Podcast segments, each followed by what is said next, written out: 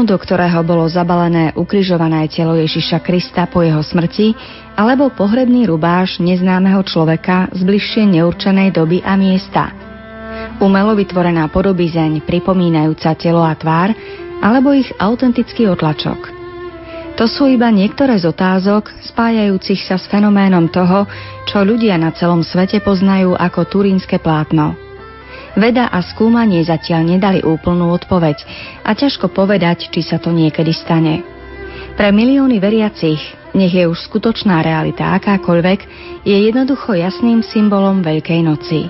Obety, ktorú Kristus priniesol za každého z nás a ktorá by mala byť výzvou k jej naplňaniu aj z našej strany. Láskou a milosrdenstvom. Pred dvomi rokmi bolo turínske plátno vystavené k úcte verejnosti a my sa za týmto okamihom, aj za niektorými faktami rozumu a viery v tejto súvislosti, obzrieme v priebehu nasledujúcich minút. Príjemné počúvanie vám prajú hudobná redaktorka Diana Rauchová, technik Peter Ondrejka a od mikrofónu Dana Jacečková.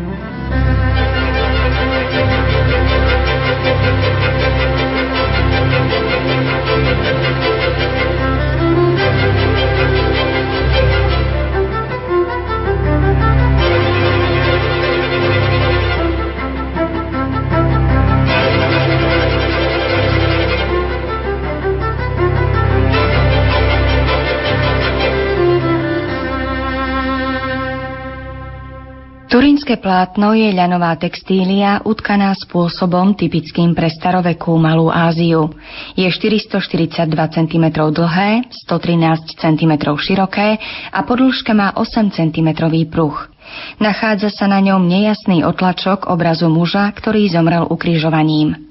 Prvý istý dôkaz o turínskom plátne pochádza z polovice 14. storočia, keď ho francúzsky rytier Geoffroy de Charny uložil v kostole, ktorý postavil v roku 1353 na svojom pozemku v regióne Champagne. Odkiaľ turínske plátno prišlo? Historici zaznamenali množstvo údajov o epochách pred 14. storočím, ale zrekonštruovať jeho jasnú cestu je nesmierne ťažké. V mnohých centrách Malej Ázie a neskôr v Konštantínopole sú záznamy o prítomnosti plátna, do ktorého bolo zavinuté telo Ježiša v Jeruzaleme. Ale práve kvôli nedostatku istých údajov je potrebná zdržanlivosť vo vytváraní teórií.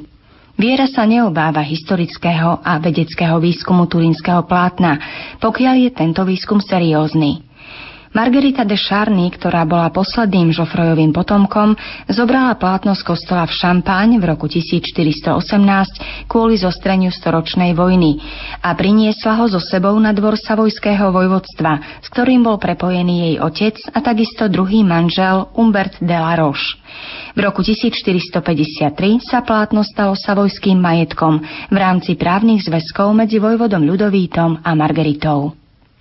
Od roku 1471 Ľudovitov syn Amadeus IX začal s úpravou a rozširovaním kaplnky v zámku Šambéry, aby tam bolo v budúcnosti uchovávané plátno. V roku 1532 v kaplnke vypukol požiar, ktorý rubáš vážne poškodil. Problémom bolo predovšetkým roztopené striebro z relikviára, v ktorom bol uložený. Horúce kvapky spôsobili sériu symetrických dier, nakoľko plátno bolo zložené. O dva roky neskôr sa ho snažili opraviť klarisky našitím západ. V roku 1578 vojvoda Emanuel Filibert definitívne premiestnil plátno do Turína, kde zostalo až do dnešných dní a niekoľkokrát bolo vystavené k úcte verejnosti. Jeho prítomnosť hlboko ovplyvnila vieru obyvateľov talianskej oblasti Piemonte a postupne aj putníkov z celého sveta. Turinské plátno je uložené v tamojšej katedrále, ktorá bola postavená v posledných rokoch 15. storočia na podnet biskupa Domenika della Rovereho. V priebehu stáročí bol dom niekoľkokrát upravovaný. Loď bola prestavaná v roku 1656, v roku 1834 boli rozšírené fresky, no najdôležitejšia zmena v porovnaní s pôvodným projektom bolo vybudovanie kaplnky v komplexe, kde je uchovávané turínske plátno.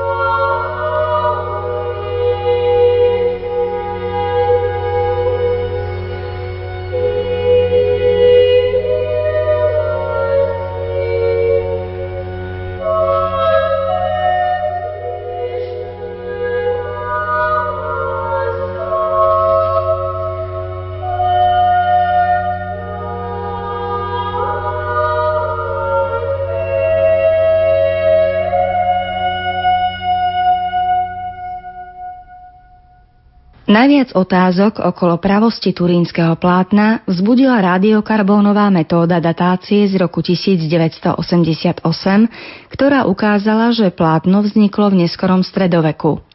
Výsledky merania pomocou radioaktívneho izotopu C14 však spochybnili i samotní vedci, ktorí k nemu dospeli. Naviac zostáva stále veľké množstvo záhad týkajúcich sa toho, ako a prečo vznikol na plátne otlačok postavy, ktorá vykazuje podobnosť s osobou ukrižovaného Ježiša Krista. Novinár Marco Tozati z denníka La Stampa sa na množstvo otázok snažil nájsť odpoveď v 320-stranovej knihe nazvanej Inquiesta sulla Sindone, teda výskum turínskeho plátna, ktorá vyšla v roku 2009. Tlačová agentúra Zenit priniesla prepis rozhovoru s to za tým aj vo veci podľa neho chybného merania už spomenutou radiokarbónovou metódou. Nie ja, ale čísla podávajú tento záver. Povedzme iba, že laboratória a Britské múzeum navzdory opakovaným žiadostiam zadávateľa testu, teda turínskej diecézy, nikdy nedodali podrobné údaje vykonaných testov. Tie sú totiž nevyhnutne potrebné k pochopeniu toho, čo testy skutočne ukázali. Avšak aj štúdium týchto dát, ktoré publikoval časopis Nature, dospel milánsky inžinier Ernesto Brunati k zisteniu, že to niečo nehrá.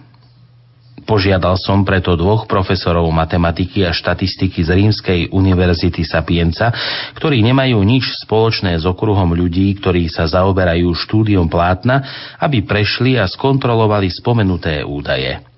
Livia de Giovanniova a Pierluigi Conti potvrdili, že čísla obsahujú chybu takého charakteru, že vyvracia platnosť samotného testu. Chybová tolerancia, ktorú si určili tri príslušné laboratóriá, mala byť 5% a z čísel zverejnených v Nature sa zdalo, že toto minimum bolo dodržané. V skutočnosti však tolerancia dosiahla hranicu na najvýš 1%. Skúška by teda mala byť opakovaná, ale vlákna boli medzi tým zničené. Výskumom niekoľkých amerických profesorov, z ktorých posledných je Roberto Villarreal z Los Alamos Center, ktorý predstavil svoj objav v auguste 2008, myslím, bola objavená podstata problému. A to je silná kontaminácia vlákien a nenápadná záplata doplnená v stredoveku alebo neskôr. Jediný vedecký výsledok, ktorý zastáva tézu, že plátno je stredoveké, je radiokarbónový test C14 z roku 1988. Ak tento neplatí, čo je môj názor, otvára sa celá diskusia znovu. V každom prípade je však potrebné otvoriť novú etapu vedeckého výskumu. Aký obraz ste si urobili o mužovi z plátna pri svojom skúmaní? Opäť otázka na autora knihy Výskum turínskeho plátna Marka Tozattyho. Dospel som na základe tých najprísnejších vedeckých poznatkov, pochádzajúcich od rovnako rigoróznych vedcov, že v tomto plátne bolo skutočne zabalené telo muža, ktorý bol ťažko zbičovaný a zomrel na kríži. Krv je krvou, obraz nie je namaľovaný a nevznikol ani kontaktom s nejakým veľmi horúcim povrchom, pretože plátno nevykazuje žiadne fluorescenčné žiarenie. Ide o predmet neuveriteľne pôsobivý, záhadný a majestátny. Nehovorím teraz o viere alebo o katolíkoch. Medzi tými najhorlivejšími bádateľmi turínskeho plátna sú Židia, napríklad Avinoam Danin, či protestanti, napríklad William Mitchem, aby sme uviedli aspoň dve mená. A to nehovorím o agnostikoch, ako je Deláš a ďalších amerických profesoroch a bádateľoch. Je to skrátka niečo, čo je na svete absolútne jedinečné. Marko Tozaty hovorí aj o argumentoch v prospech tvrdenia, že onen muž je ten Ježiš, o ktorom hovoria evaníliá. To, čo nám hovorí plátno, padne ako uliate na to, o čom sú pašie.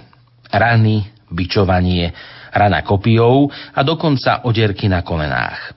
Skrátka, či je už pravé alebo nepravé, toto plátno ukazuje Ježiša. Myslím, že kto je veriaci, nepotrebuje turínske plátno, ale určite ten, kto verí a vie, že to nie je nejaký artefakt, pozerá sa naň inými očami.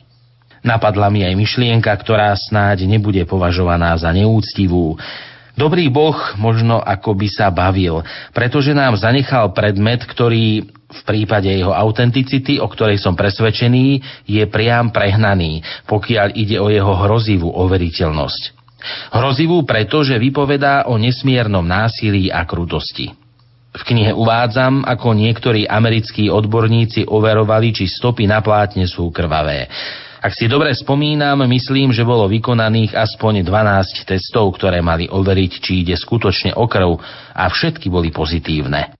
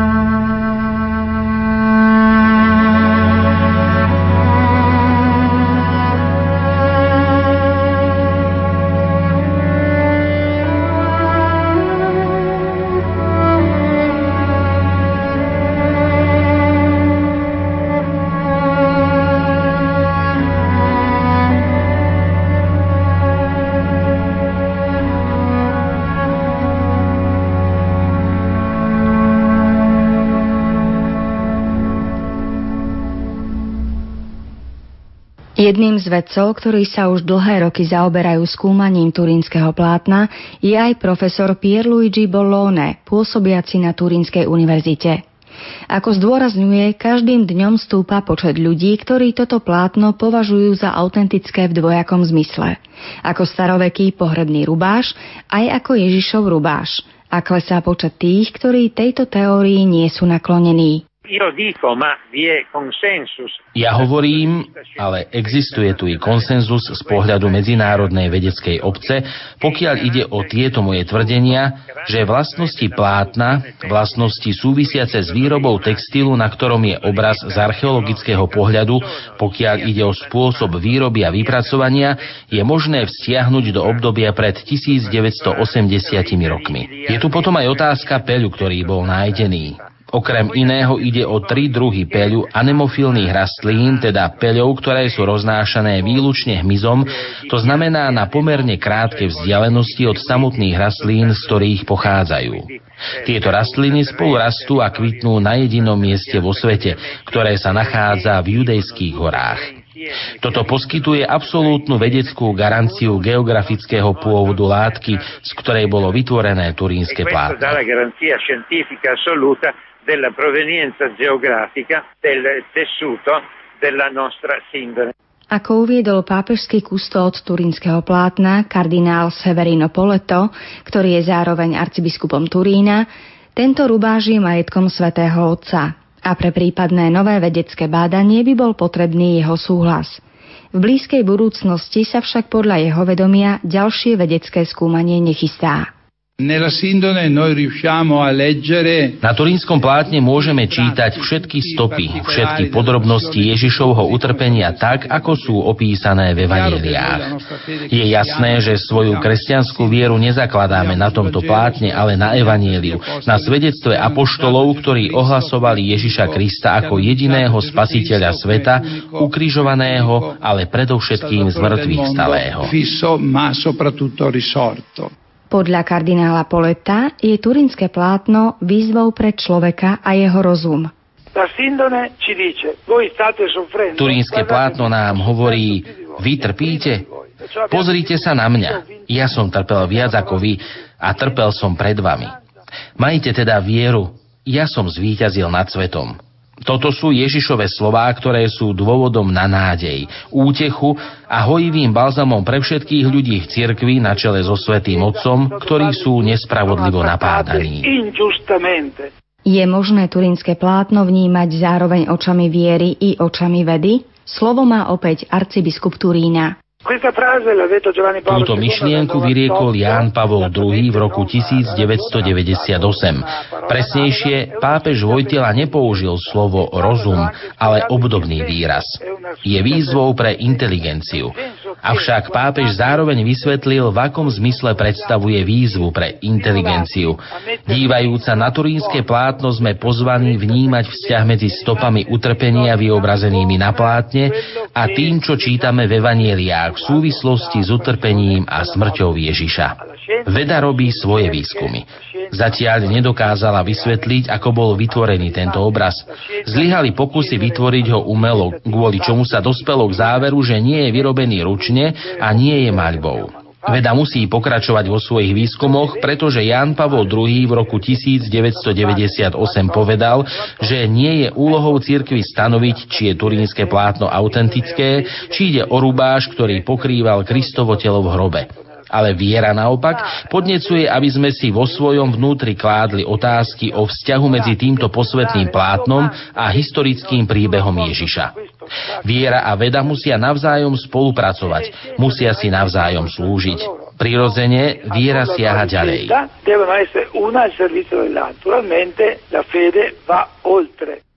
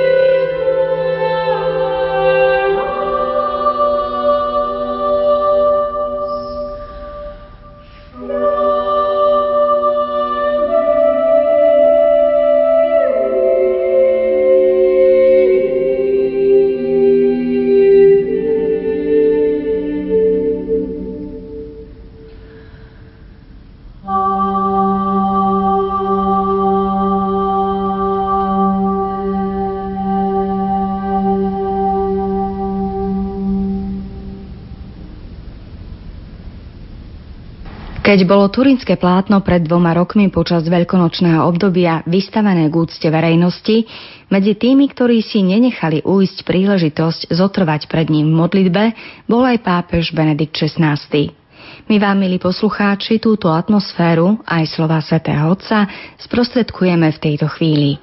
In un'altra occasione mi sono trovato davanti alla Sacra Sindone pri rôznych iných príležitostiach som už stál pred posvetným plátnom, ale tento raz prežívam túto púť a toto zastavenie zvlášť intenzívne.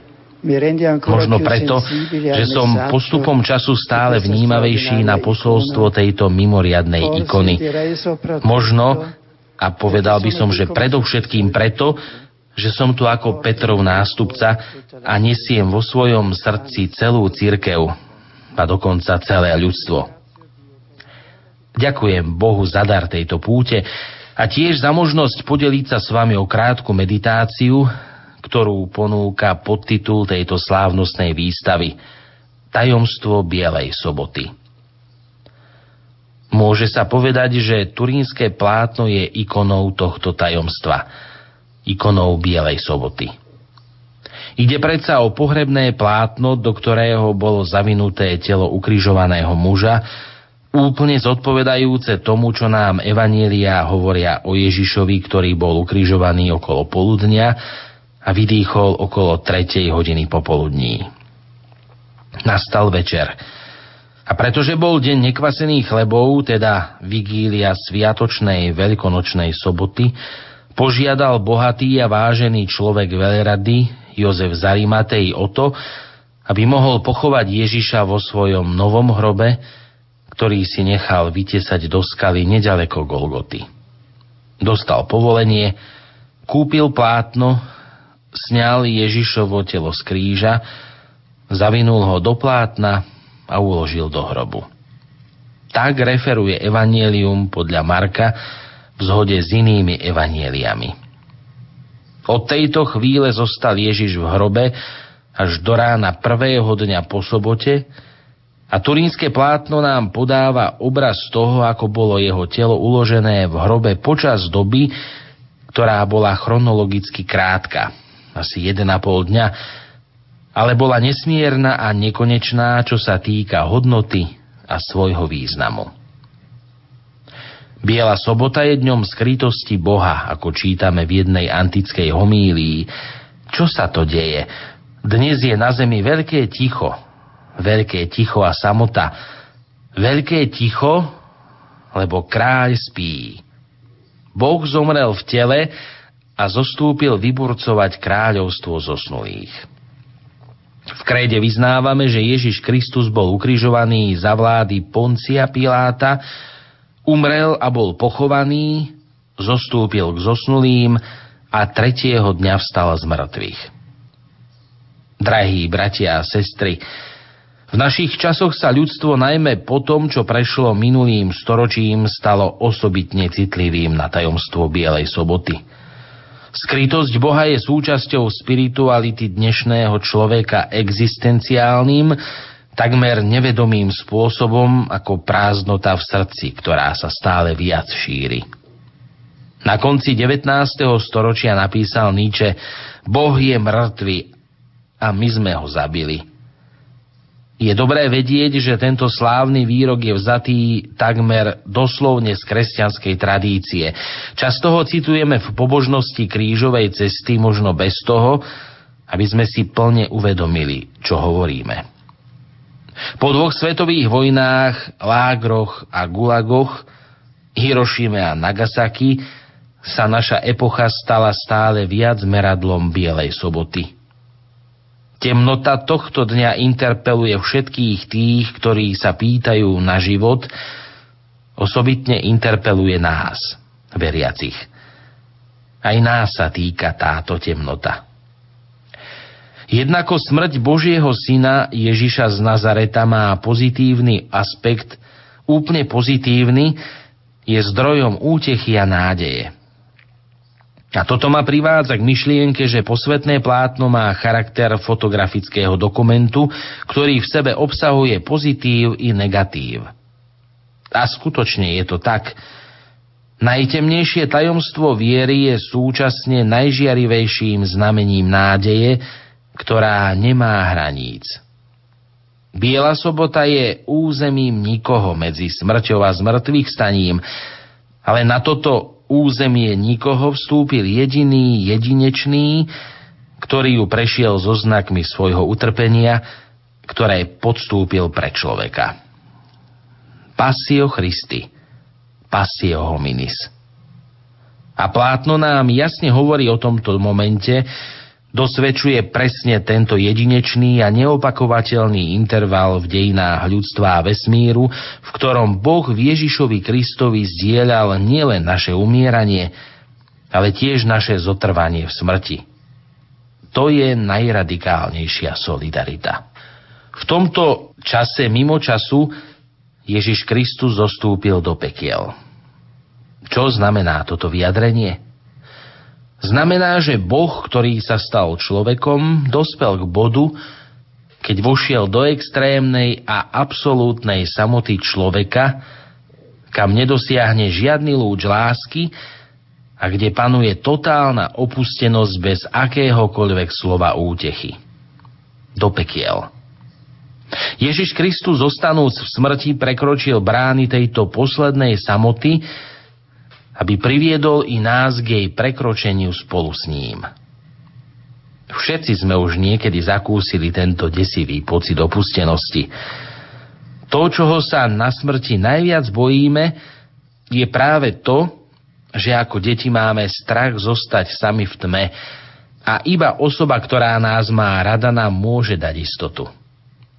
Hľa, práve to sa stalo na Bielu sobotu. V kráľovstve smrti zaznel Boží hlas.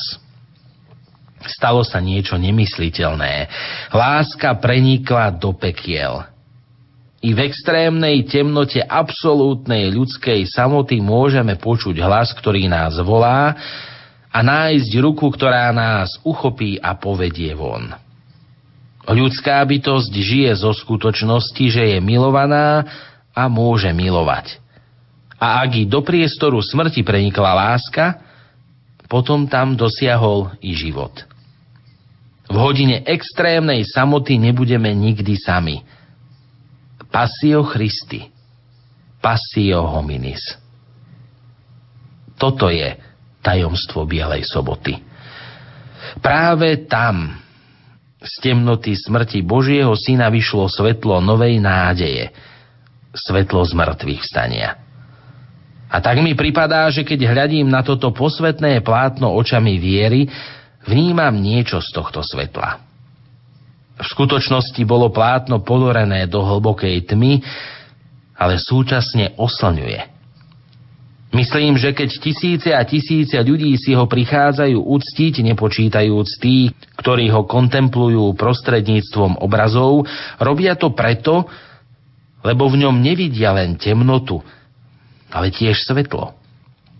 Ani nie tak porážku života a lásky, ale skôr víťazstvo života nad smrťou. Lásky nad nenávisťou. Vidia v ňom Ježišovú smrť, ale tušia jeho zmrtvých stanie.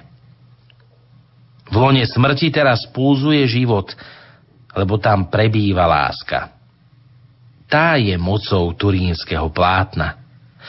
Z tváre tohto muža bolesti, ktorý na sebe nesie utrpenie človeka každej doby a každého miesta a tiež naše útrapy, bolesti, naše ťažkosti a naše hriechy, Passio Christi, Passio hominis, vychádza slávnostný majestát, paradoxná zvrchovanosť. Táto tvár, tieto ruky a tieto nohy, tento bok – Celé toto telo hovorí, ono samo je slovom, ktoré môžeme v tichu načúvať. Ako hovorí turínske plátno? Hovorí krvou a krv je život. Turínske plátno je ikona písaná krvou. Krvou bičovaného, trním korunovaného, ukrižovaného a na pravom boku zraneného muža. Obraz vytlačený na plátne je obrazom mŕtvého, ale krv hovorí o jeho živote. Každá stopa krvi hovorí o láske a o živote. Osobitne tá veľká škvrna blízko boku, z ktorého vyšla krv a voda, ktoré vyšli spolu z veľkej rany spôsobenej rímským oštepom, táto krv a táto voda hovoria o živote. Je ako prameň, ktorý zurčí v tichu a my ho môžeme vnímať. Môžeme ho počuť v tichu Bielej soboty. Drahí priatelia, stále chváľme pána za jeho vernú a milosrdnú lásku – Vychádzajúc z tohto svetého miesta, nesme si v očiach obraz turínskeho plátna, nesme si v srdci toto slovo lásky a chváľme Boha životom plným viery, nádeje a lásky. Con una vita piena di fede, di speranza e di carità.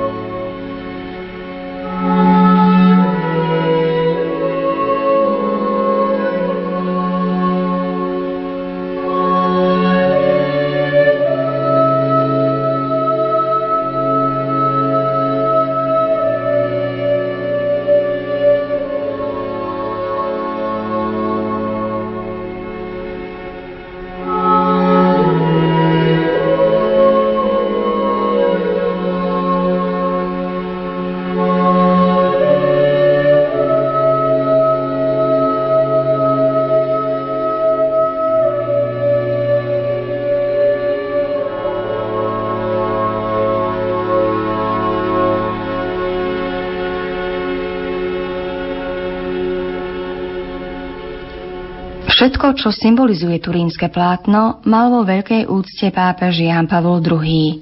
Potvrdil to aj svojou návštevou v máji 1998, keď vo svojom známom vtedajšom príhovore rozjímal nad niekoľkými aspektmi, ktorými sa dotýka duše človeka. Ako povedal, pre veriaceho váži najviac to, že turínske plátno je zrkadlom Evanielia. Keď rozjímame nad posvetným plátnom, Nemôžeme uniknúť myšlienke, že obraz, ktorý predstavuje, má také hlboké prepojenie s tým, čo nám Evangelium hovorí o Ježišovom utrpení a smrti, že každý vnímavý človek sa cíti vnútorne dotknutý a pohnutý, keď ho vidí. Ktokoľvek sa k nemu priblíži, je si vedomý, že plátno nepriťahuje srdcia ľudí k sebe, ale k tomu, do ktorého služby ho otcova milujúca prozreteľnosť vložila. Je správne uchovávať si povedomie o vzácnej hodnote tohto obrazu, ktorý každý vidí a nikto ho nemôže vysvetliť. Pre každého hlbavého človeka je to dôvod na hlbokú reflexiu, ktorá dokonca môže zmeniť jeho život. Turínske plátno je teda skutočne jedinečným znakom, ktorý poukazuje na Ježiša, skutočné otcovo slovo, a pozýva nás, aby sme pripodobnili naše životy k životu toho, ktorý sa za nás obetoval. Na plátne sa odráža obraz ľudského utrpenia. Pripomína súčasnému človeku, často rozptýľovanému prosperitou a technologickými výdobytkami, tragickú situáciu mnohých jeho bratov a sestier a pozýva ho k tomu, aby si kládol otázky o mystériu utrpenia za účelom skúmania jeho príčin. Otlačok, zanechaný umúčeným telom ukrižovaného, ktorý svedčí o hroznej ľudskej schopnosti spôsobovať bolesť a smrť svojim spolubratom, stojí ako ikona utrpenia nevinných v každej dobe. Nespočetných tragédií, ktoré poznačili uplynulé dejiny a drám, ktoré sa vo svete neustále dejú. Pred týmto plátnom, ako môžeme nemyslieť na milióny ľudí, ktorí zomierajú od hladu, na vojnové hrôzy, ktoré máčajú v krvi celé národy, na brutálne zneužívanie žien a detí, na milióny ľudských bytostí, ktoré žijú v ťažkostiach a ponížení na okrajoch veľkomiest, zvlášť v rozvojových krajinách. Ako si nespomenúť so zdesením a ľútosťou na tých, ktorým nie sú dopriaté základné občianské práva, na obete mučenia a terorizmu, otrokov zločineckých organizácií. Pripomínaním týchto tragických situácií nás turínske plátno nielen vyzýva k tomu, aby sme opustili svoju sebeckosť, ale vedie nás k objaveniu mystéria utrpenia, ktoré posvetené Kristovou obeťou prináša spásu pre celé ľudstvo. Smrť nie je posledným medzníkom ľudskej existencie. Plátno je zároveň obrazom Božej lásky i ľudského hriechu, Pokračoval Ján Pavol II vo svojom príhovore v roku 1998. Pozýva nás k znovu objaveniu konečného dôvodu Ježišovej spasiteľskej smrti. V neporovnateľnom utrpení, ktoré dokumentuje, sa láska toho, ktorý tak miloval svet, že dal svojho jediného syna, stáva takmer hmatateľnou a odhaluje svoje ohromujúce dimenzie. V jej prítomnosti môžu veriaci iba zvolať v celej pravde Pane, Nemohol by si ma milovať viac. A okamžite si uvedomiť, že za toto utrpenie je zodpovedný hriech. Hriech každej ľudskej bytosti. Plátno nás pozýva k tomu, aby sme do svojej duše vtlačili tvár Božej lásky, ktorá z nás zmije nesmiernu realitu hriechu. Kontemplácia nad týmto umúčeným telom pomáha súčasnému človeku oslobodiť sa od povrchnosti sebeckosti, ktorá často sprevádza jeho zaobchádzanie s láskou a hriechom. Vo zvene Božieho slova a storočí kresťanského povedomia plátno šepká Verte v Božiu lásku, najväčší poklad, ktorý bol daný ľudstvu a uniknite od hriechu, najväčšieho nešťastia dejín.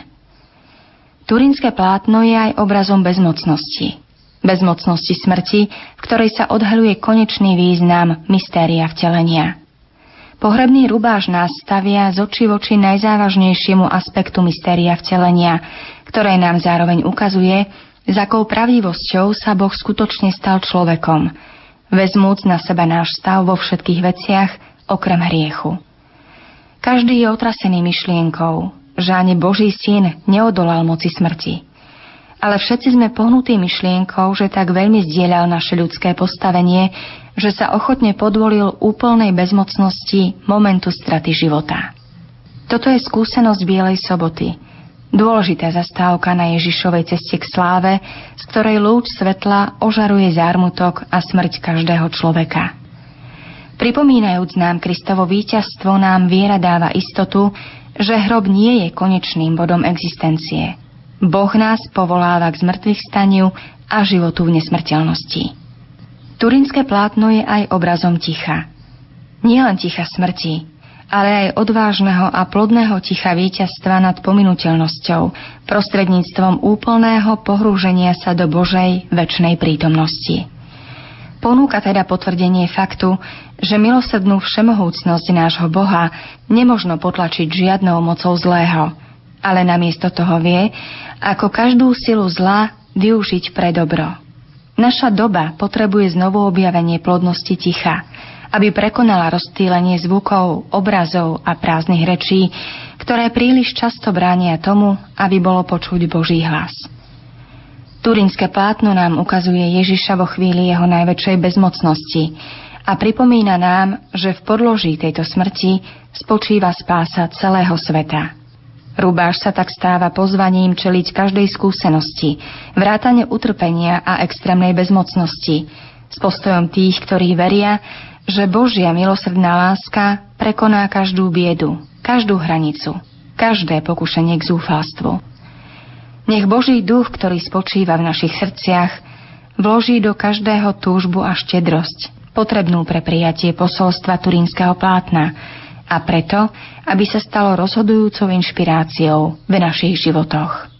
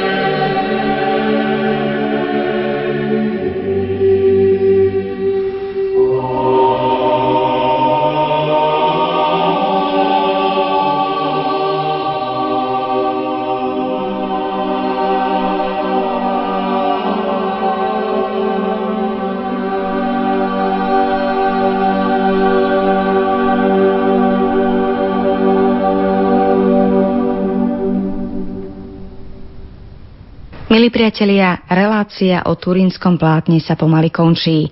Pripravili ju pre vás Diana Rauchová, Peter Ondrejka, Peter Zimen a za všetkých vám požehnané prežívanie Veľkej noci praje Dana Jacečková.